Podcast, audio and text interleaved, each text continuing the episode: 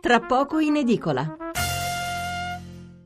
Di nuovo qui per la seconda parte di Tra poco in edicola, che riprendiamo con la lettura dei quotidiani su quanto, eh, abbiamo, ah, sull'argomento che abbiamo affrontato precedentemente, quindi eh, l'attacco alla moschea in Egitto. Allora, l'apertura del Corriere della Sera, un giorno di sangue in moschea, il quotidiano nazionale, il giorno della nazione, il resto del Carlino. Bombe e mitra, carneficina del comando nella moschea, Sinai 235 morti. L'osservatore romano stragi in una moschea nel nord del Sinai, quasi 200 vittime e oltre un centinaio di feriti. Il giornale a centro pagina ancora terrorismo in Egitto, massacro in moschea, 235 morti. Il manifesto, carneficina nella moschea, Egitto, attacco jihadista nel Sinai, 235 morti. Eh, il dubbio, un titolo sopra la testata, Egitto, stragi in una moschea, 235 morti, Al-Sisi furioso, la risposta sarà brutale. Il foglio, strage in Sinai, la cena a Roma dei servizi di Egitto e Israele per la guerra all'ISIS, alleanze contro il terrorismo. Chiedo scusa. L'apertura dell'eco di Bergamo, Egitto, stragi in moschea, 235 morti, terroristi colpiscono nel Sinai con bombe spari, Londra, falsa allarme, scatena il panico.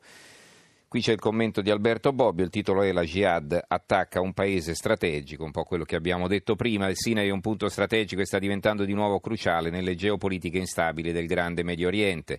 L'attentato di ieri alla moschea nel nord della penisola è solo la conferma della centralità assoluta di un teatro che sta diventando il nuovo campo di battaglia interno all'Islam insieme all'ennesimo ossessivo segnale d'allarme al Cairo.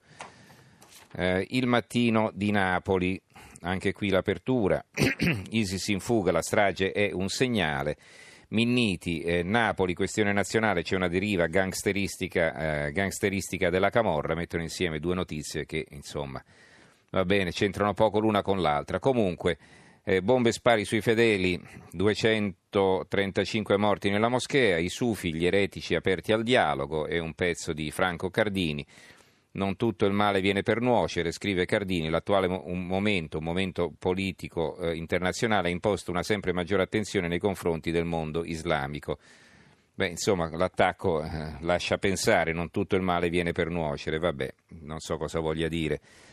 Eh, gli sconfitti e la sete di vendetta è il titolo del commento di Fabio Nicolucci. Il corpo dell'Egitto è martoriato da molto tempo dal flagello del terrorismo. Questo popoloso paese è infatti non solo la capitale culturale del mondo arabo, ma anche il crocevia di una regione dove le contraddizioni della globalizzazione contribuiscono al jihadismo.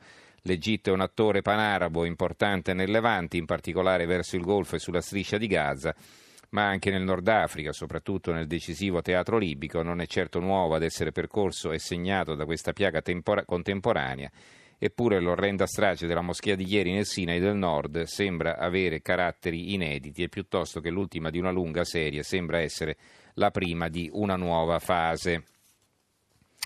Il giornale di Sicilia, infine, attacco in una moschea, strage di fedeli in Egitto, viene intervistato eh, Domenico Quirico, il giornalista, il Sinai è nelle mani dell'ISIS, dice Quirico.